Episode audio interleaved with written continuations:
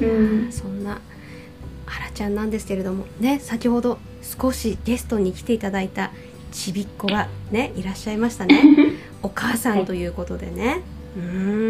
はい、いやもう仕事と子育ての両立どうですか？やっぱりやりだして、まあ、昔から農業に限らず、子育てとその仕事の両立っていうのはすっごい難しいな、日本ではもうほぼ難しい、やっぱ海外だとすごいこうシッターさんがいたり、家事をしてくれる人がいたり、いろんな面でこうしやすい、お仕事しやすいのかもしれないけど、やっぱ日本難しいな、両立はもうほぼ無理だって私は思ってて、自分の中で家族を優先にするのか、仕事を優先にするのかっていうのをまず私は考えたんですよね、でそうなった時にやっぱり家族が優先だな私はって思って、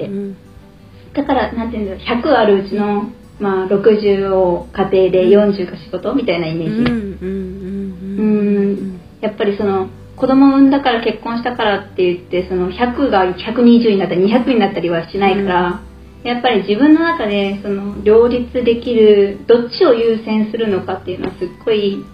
多分最初に決めた方がいいなっていうのは確かにそうかもしれないね。なんかこう子育てってなんでの連続じゃない、予想外とかっていうものの連続だし、小さいうちはやっぱり熱も出すし病気もしやすいし、全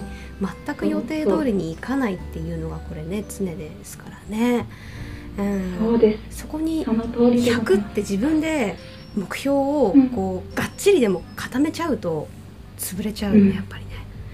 潰れちゃいますね、どっちか絶対潰れちゃうなっていうのはすごい思うし、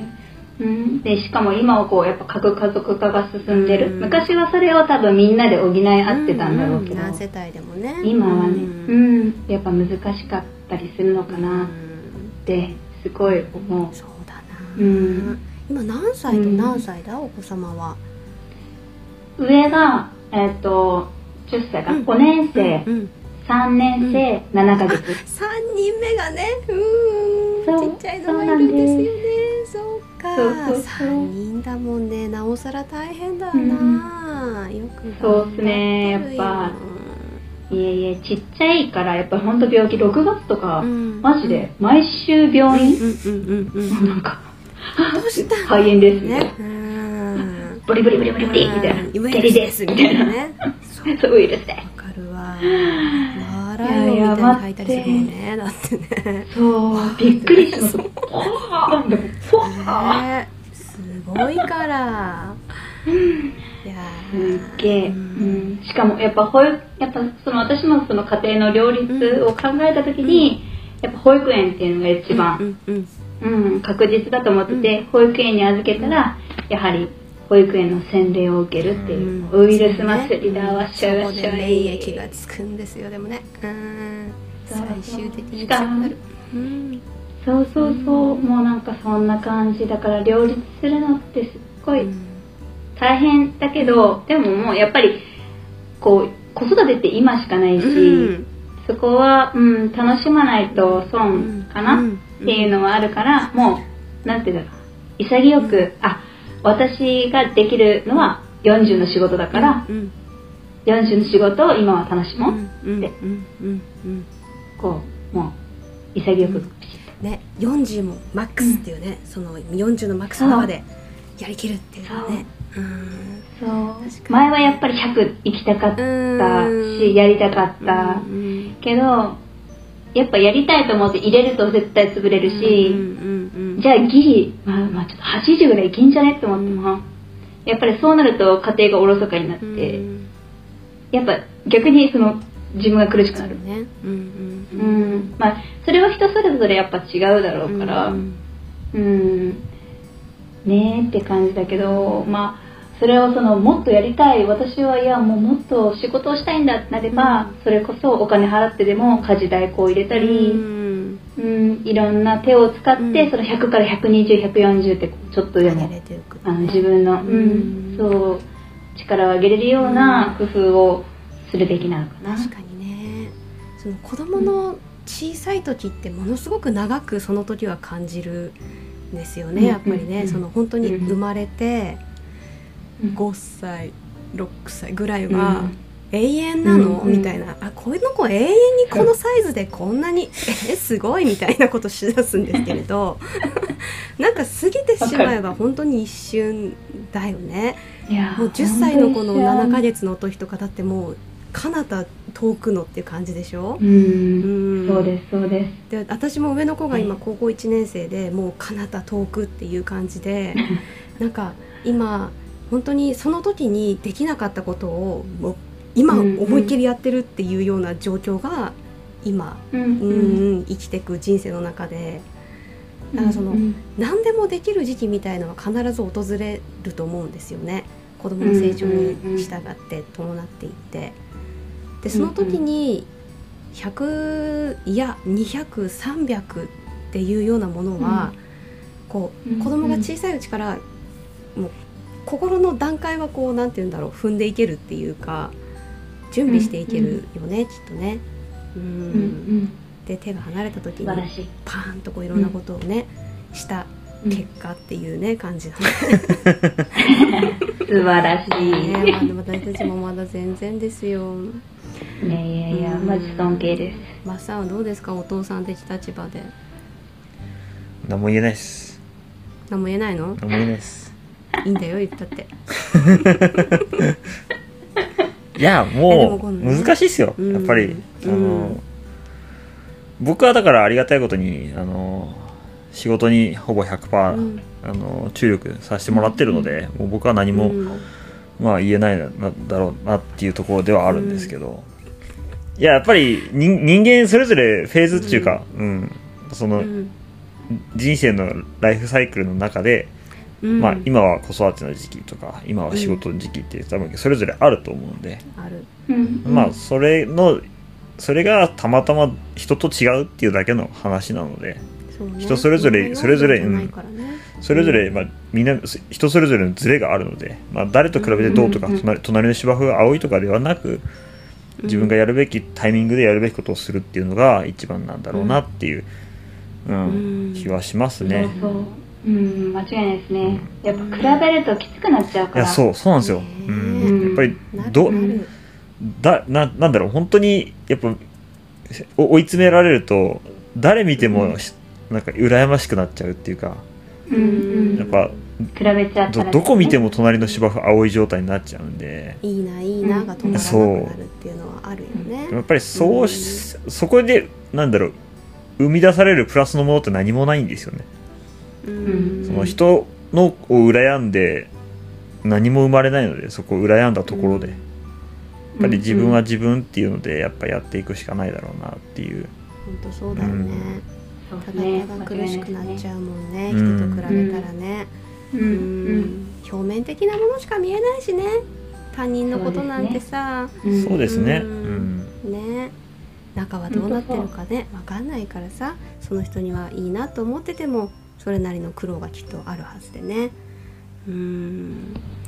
どうですか、そしたら子育てのそのとか家事だとか仕事のその旦那さんとのそのバランスみたいなものって原ちゃんちはどうしてる？でも旦那さんは100仕事なんで、もう本当にゼロ。全て私がやってる。子供たちのことを。もうなんか今は3人目でちょっとなんか、あ、可愛いねとか言うけど、なんて言うんだろう、何もしない。あ、でも何もしないなんだろう、そうなんね、そうなんね。でも最初はやっぱり一人目の時とかやっぱ余裕ないし、初めての子育てだし、もうなんでお皿洗ってくれないんだよ、なんでこれしてくれないんだよ、気づけてっていう、察せよみたいな。察してよね。そう、女性の察して察して、めっちゃ加藤さん笑いよ。笑いごめんだよ。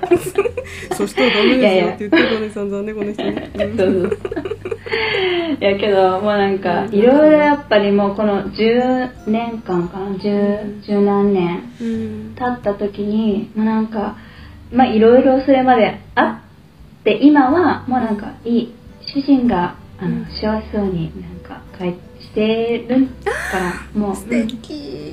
そういいんだって思うようになって、自分も楽になったっていうかな。なんでだろう、あと当てにしない、してもらえると期待しない。でもそれが辛いんじゃなくって、やっぱりしてることは自分の人生の積み重ねになるから、なんか本当に私昔から言ってるのはもう人生は修行だって言ってて、も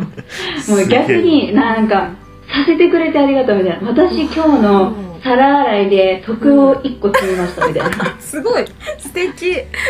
なんか私だけが交渉になっていくのですっていう感じね。もう逆にありがとうございます、あなたよりも徳積ませていただいてます、ゴロゴロしてるけどいいんだよ、全然私とか積んでるからって感じね。それは怖い、それは怖いぞ。素晴らしいわ、その考えもいいな。なんかそう思うようになって楽になった。でもやっぱりそれでもいっぱいいっぱいでこううってなる時もあるけど、あ、違う違う、もう私今修行中、いやもう大丈夫大丈夫みたいな、何孫悟空なのってぐらい修行するじゃんね。すごいよね。そうそうそうそう、オスオラ悟空でしょ、すごい。そうそうそう、もう気持ちは悟空ですよマジで。スーパーサイヤ人になっちゃいましたね。それこそなんか3人目、今もうだから2人目産んだ時にもう私絶対子供産まんみたいな、もう絶対3人目とか作らないとか、もう一応ねそう思ってたけど、いろいろあってなんかちょっとやっぱ自分の気持ちに余裕ができたから3人目いっかな。その時も俺絶対やるから、もう俺3人目だから頑張るから3人目こうしよう、何もやんねえじゃねえかよみたいな。お前今までの7ヶ月間風呂何回入れたんだよ、3回ぐらいだろとか思いながら、大丈夫大丈夫私とく積んでるから、私とく積んでるからってね。いやいいな、その考え方いいな。私逆に言っちゃうタイプで、冷静にまあ共働きしてて、え、なんで私がやんないといけないのって質問をした。いや言いたくなるのめっちゃわかる。お皿洗いって私だけの仕事ってことみたいな感じで、だってみんなで暮らしてるんだから、みんなのお家だから、それはねやれる人がやったらいいんじゃない、別に私だけの仕事じゃないと思うんだけどどう思うって言ったら確かにって言ってやるようになってくれた。それをもう本当に15年間、え、なんでって言い続けてたら、なんかやるようになってくれて追い詰めるね、お互いちょっとなんかいろんな面でちょっとね、そうそうそうそう詰めていくっていうね。いやでもそれも本当にそれがこう、なんて言うんだろう、こう家庭でうまくいくんだったら、全然もうありですよね。そう、その家その家だよね、本当ね。そう、本当にそうと思う。もう本当に他の家と比べない。もうでもその嫌なら嫌って、私はしなくてもいいって思ってるから言わないけど、してほしいって思うんだったら素直に。そう。素直大事ね。もう今きつい気ごめんこれしてくれんやかとか言って、うわありがとうよってなる。お皿めっちゃ綺麗になっちゃう、ありがとう。そうそうそう。可愛い。やるわってなるわ。私コロナに妊娠中かかって、その時は旦那さんがもう風呂、掃除、洗濯、ご飯3食すごい10日間やってくれたんですよ。すごいすごい。その時にあ、なんていうの、よかったって思ったし、本当に私が大変な時にこの人は助けてくれるんだってか、やっぱ夫婦だなってすごい。だから余計に日頃してほしいって思わなくなった。ありがとうって思う。いやー、いいよー。おいしい、おいしい、この卵がいるみたいな。めっちゃすごい。うまいってね。そうめっち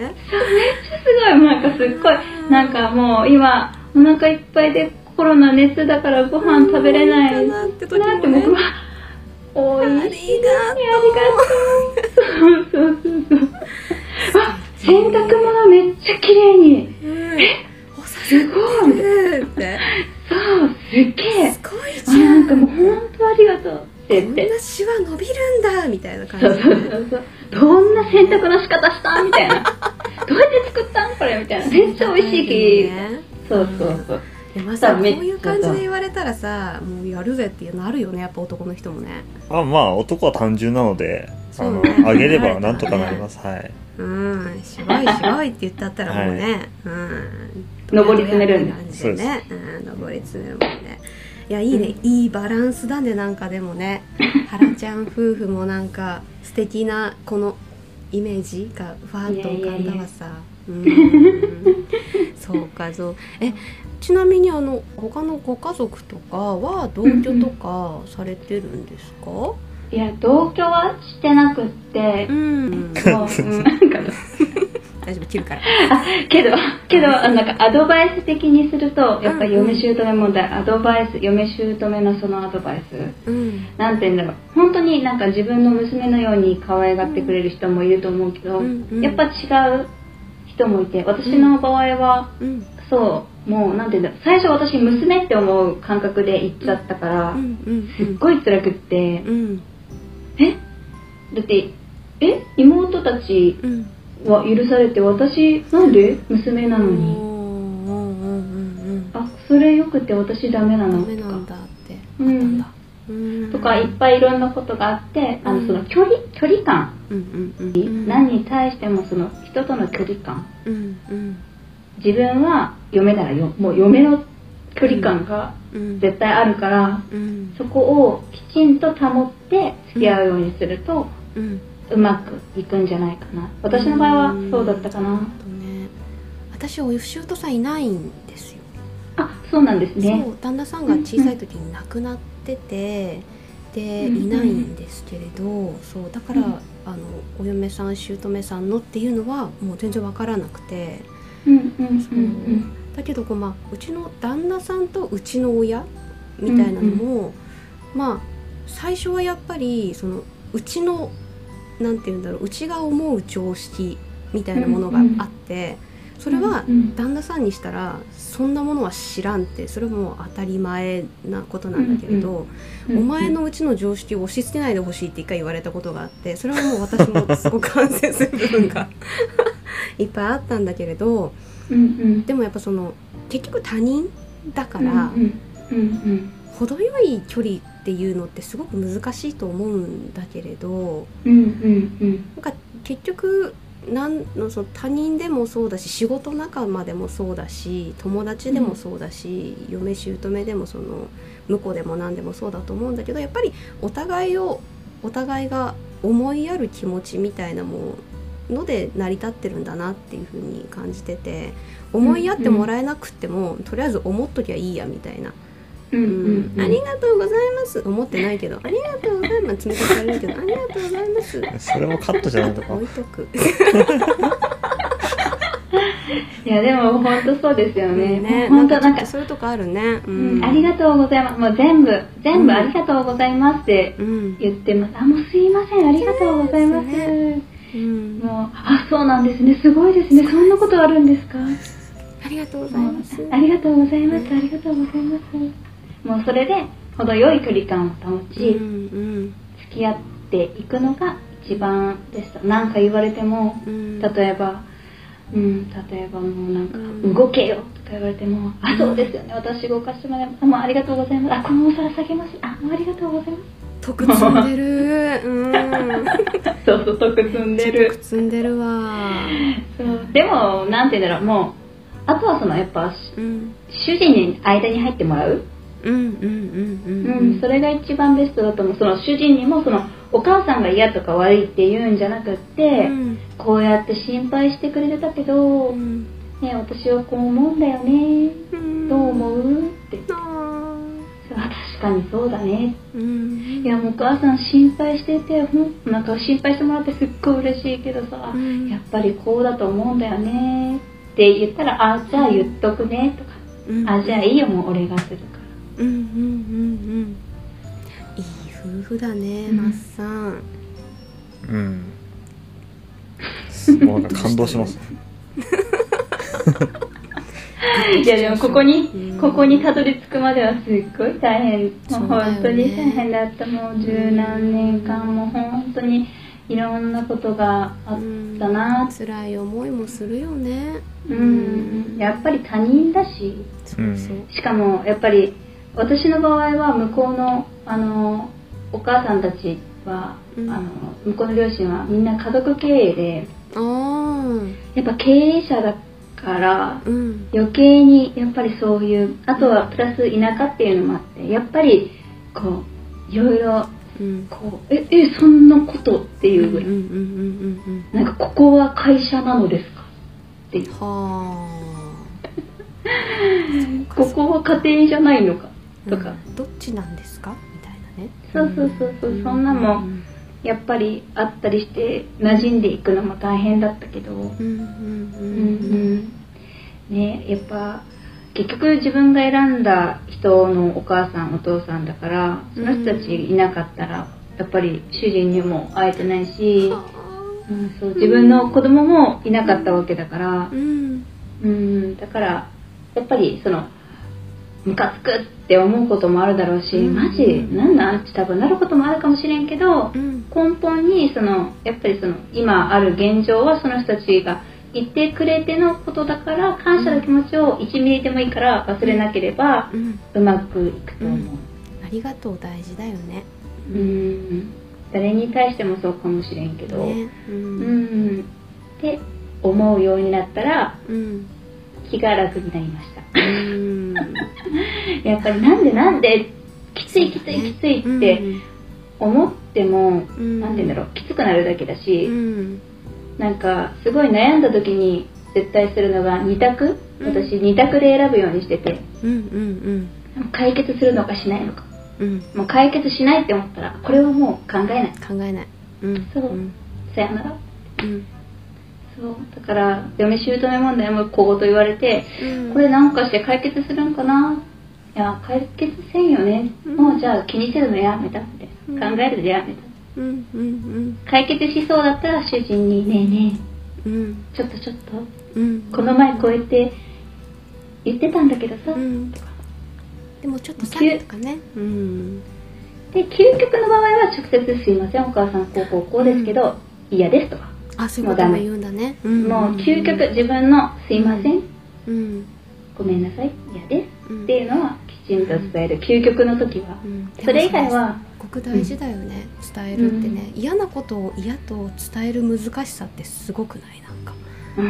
嫌なものってやっぱりね、そうやってやめたの方にどうしても行きがちだけど、やめたままでいられないことももちろん情緒的に出てくることだから、そこでこう向き合うっていうのって、もともとの信頼関係がやっぱり作っていけないと、向こうもおそらく聞く耳を持ってくれないし、何言ってんのって終わっちゃうから、やっぱりなんかコミュニケーションってすごいよね。もうなんか大元なんだなって、今の話を聞いてても感じるよね。コミュニケーションね、難しいですよね。難しい。なんか本当人との距離感の取り方とかすっごい難しいな。難しいよね。私すっごい苦手だから、極力関わらない、人に関わらない。そうなんだ。めちゃめちゃ意外。なんか誰とでも仲良くなれる感じだよ。ひらっと行くけど、すっごい気使うし、その距離感を測るし、すっごい頭使うから疲れちゃう。だから、好きな人とこうやっておしゃべりするのはすごく楽しいけど、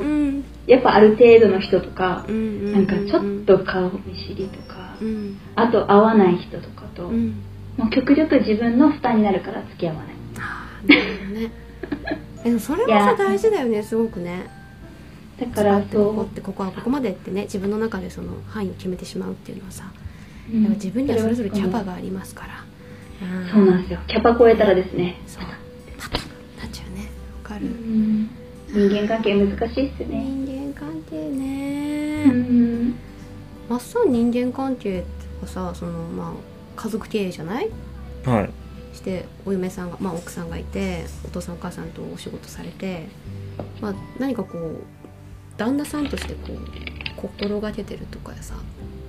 なんかそういうものってある？自分はどの立場でこういるのに、まあ一つ意見をするときもとか話を聞くときもだとか、なるべく、まあ、僕は間に立つように心がけ、まあ、できてるかどうかは別として間に立つようには心がけているかなとは思いますけどね、うんうんうん、やっぱり素晴らしい。なんだろう、例えば意見が割れるとかっていうことがあった時に、うんうん、なるべく妻側に立ってあげるとか、うん、っていう配慮はしておくべきなのかなって思ってはいます。できてるかどうかは別として、うん、できてるよ、うん、加藤さん素晴らしい、ね、怖いやはり推しです。私の推しです。このネタセンシティブすぎて怖すぎるんだ。そうなの、こういうネタになるとね、まっさんは口をつぐみがちだからねって顔してずっとうなずいてるだけだからいや難しいですよね、なかなかね、うん、本当にそのうちで状況だとか、もちろんそのね、うん、人間関係の複雑さも違ってくるから、うんうん、一概には言えないけれど、うんうん、自分がどういうふうに気持ちを持つと楽なのかっていうことを探すっていうことも一つ、これ辛いなって思ってる人には一番大切なことかもしれないな。そう、もう本当にそうですね。私もそう思います、うん、どうしたら自分がこうきつくないかっていうか、うんうんうん、逆にその言った方が、うん、こううまくいくんであれば言い方を考えて伝える、うんうんうんうん、やっぱり逆の立場に立って、あんたのお母さんさとかさなんかどうなのとか言われたらそんな私のお母さん言うってやっぱ思っちゃうから、うん、いや分かる、嫁姑なんて言うんだろう、うん、だから嫁姑ってあるけど、旦那さんと、うん、なんて言うんだろう、嫁姑、あ、そうですよね、嫁姑問題は聞くけど、逆のことって聞かなくないですか、うん、何問題って言うんだろう、なんて言うんだろうね、義理のお父さん旦那さん問題みたいなことでしょですよねそのままだなそのままいやでもさ、そう、でもさ、もうなんかあれじゃない、うん、農家の例えば家族経営だとしたら、そのパターンがあんまりまずなかったりしない、うんうん、まあ、北海道結構あって、うんうん、娘さんのところにお婿さんじゃないけど旦那さんが来て、その人とその奥さんの両親とが一緒にこう経営してるとか、うん、そういう時はうちなんかやっぱこう嫁姑と同じぐらいやっぱしんどさは絶対にあるよね。男の人って多分どっちかっていうと、その目標に向かってその同じ方向を向くっていうことに関しては多分得意な、うん、なんで性質を持ってるかなと思うんですよね。その好きとか嫌いとかっていうのとは置いといてっていう、その合う合わないとは置いといて、同じタスクをこなすとか、同じ方向を向いて同じことをするっていう、あとはそのチームワークをその高めるみたいなことって多分その性質上得意なんじゃないのかな、比較的とは思うんですよ。だからそのなんだろう、仕事っていうものを間に挟めれば比較的うまくいきやすいんではないのかなっていう気はしますね。上司っていう感じになるのか。そうです、はい。多分おそらくそのチームの中で何かをこなすっていう形の方が多分動きやすいというか接しやすいとかっていうのはあるかなっていうのはなんとなく思いますね。比較的にそういう問題が起きにくいんでしょうね。うん。きっと。特に農業においてはやっぱりその家の中で仕事をするっていう特性がどうしてもあるので、その中でその1年こういう方向性でやるぞとか、今日はこういう方向性でやるぞっていう、そのなんかいろんなその目標に向かってタスクをこなしていくっていうのは多分、うん、男っていう組み合わせでいけば、うん、比較的やりやすいんじゃないのかなっていう気はしますけどね。私来世は絶対男で生まれたいなって思う。わかる、でもそれ、うん、女の人大嫌いって思う。いやあったね。さやかさんはもうもちろん大好きだけど、まあ男の人もだけど、まあでもなんていうんだろう、男に生まれたかったなってすごい思うな。そんな話聞くと、そうそれなんだよ。そのタスクに向かってやっていくんだよ。なんか脳みその違いだって言うよね。うん、多分私女の脳みそじゃないのかもしれないです。これなんか男の人と話してる方がその楽。なんか飲み会とか行ったとしてもなんかそのなんて言うんだろうな、そのなんかああいうノリについていけないっていうか、なんか仕事の話してる方がすっごい楽しい。女性特有がすごく苦手なのかもしれないです。なんかさやかさんと話するとすっごい楽しい。ありがとう。私も楽しい。でもなんかわかるよ、そのなんて言うんだろうな、そのマッサンがよくいやそれは愚痴ですよねとかっていうのの愚痴じゃないんだってとかっていうのも言ったりもするけど、その前にお嫁さんの話の時にね、お嫁さんの愚痴だとかっていうのも解決できないことを長々話すのは私もあんまり好きじゃなくて、その悩みがあるんだったらそのアンサーが必要なはずでしょって、だから解決するためにはこうこうこう思うんだよねっていうこともやっぱりね、そのなんかそういうことじゃなくてみたいな感じ言われたらどういうことっていうふうに確かになっちゃうのは一つ自分でもなんか感じてて、そうでも女性ってそれが永遠と話せるんですよね。わかるわかるとかって、そうなわかるわかるがね、もう永遠にこうね、終わらないんだよね。どこまで分かっていくんだろうっていうぐらい分かるっていう言葉がこうね、分かる分かる分かる分かる分かるっつってね、そうでどうするっていう答えがないのが私はちょっと疲れる時は確かにあるかもしれない。そう私本当にそうなんかさっきも言ったけど、解決するのしないのっていう、二択だよってね、もう二択しかないから、その解決しない話ばかりされても私はなんか共感をまあしますけども、帰ってもいいですか帰ってもいいです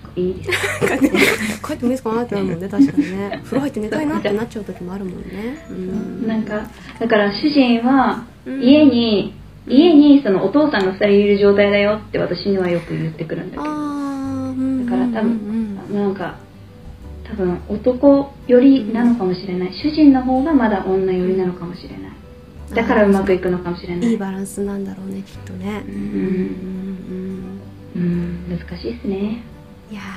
難しいけどさ、なんか夫婦ってそうやって本当にいいバランスに落ち着いていくんだと思うし、そのバランスに落ち着けるっていうのは本当お互いの努力があってこそだと思うから、ハラちゃんもすごく頑張ったし、旦那さんもとっても頑張ったし、だから素敵な夫婦がこう出来上がったんだろうね、きっとね。まるつってね。ちょっとね聞いて、私たちもうね何分喋ってると50分も喋ってる今回。やばい大丈夫そうですか？いやもうねちょっと尽きないね、なんか尽きない気はしてたけどこんなに尽きないと思わなかったし、私は早く福岡に行きたい。もう飲みましょう飲みましょう。マッサン飛ぼうよね。一服したいよね。一服イン福岡ね。池花さん来てくれるよきっと。絶対来てくれますね。ハラちゃんのジャーマネだから来てくれるよきっとね。いつの間にかジャーマネ。いや私がクスさんのジャーマネですって言ってるんですけど。お互いに。お互いにマネージャーです。謎。ね、ちょっと本当にね濃いお話できましたね、本日ね。でもなんか加藤さんめっちゃ黙ってた。なんかほぼ私一人喋りかもしれない。いや僕はもう勉強させてもらってますよ。もう今回に関してはもうひたすらもう聞いて勉強してます。はい。感動してるんでしょ今ね。ジーンってきてるんでしょ。そう。あ本当だ、涙が見える、涙が出てね。鼻水も出てるから。あ本当だ。綺麗にしなさいね。ハラちゃんのことがますます好きになってしまった回でございましたね、マッサンね今日ね。いやですね、はい。素晴らしい。本当にもうね、もうそうだしハラちゃんもだしね、私たちの周りにはねいい女しかいないね。ますね。素晴らしい。本当にありがとうございます。ありがとうございます。そんなはらちゃんとのお話尽きないんですけれども、今日はまたこの辺でね、はい、ちょっとまたゲストとかね来ていただけたら嬉しいななんて思ってます。役に立つことがあれば、はい、いつでもお待ちしておりますということで、本日のゲストははらちゃんでした。ありがとうございました。ありがとうございました。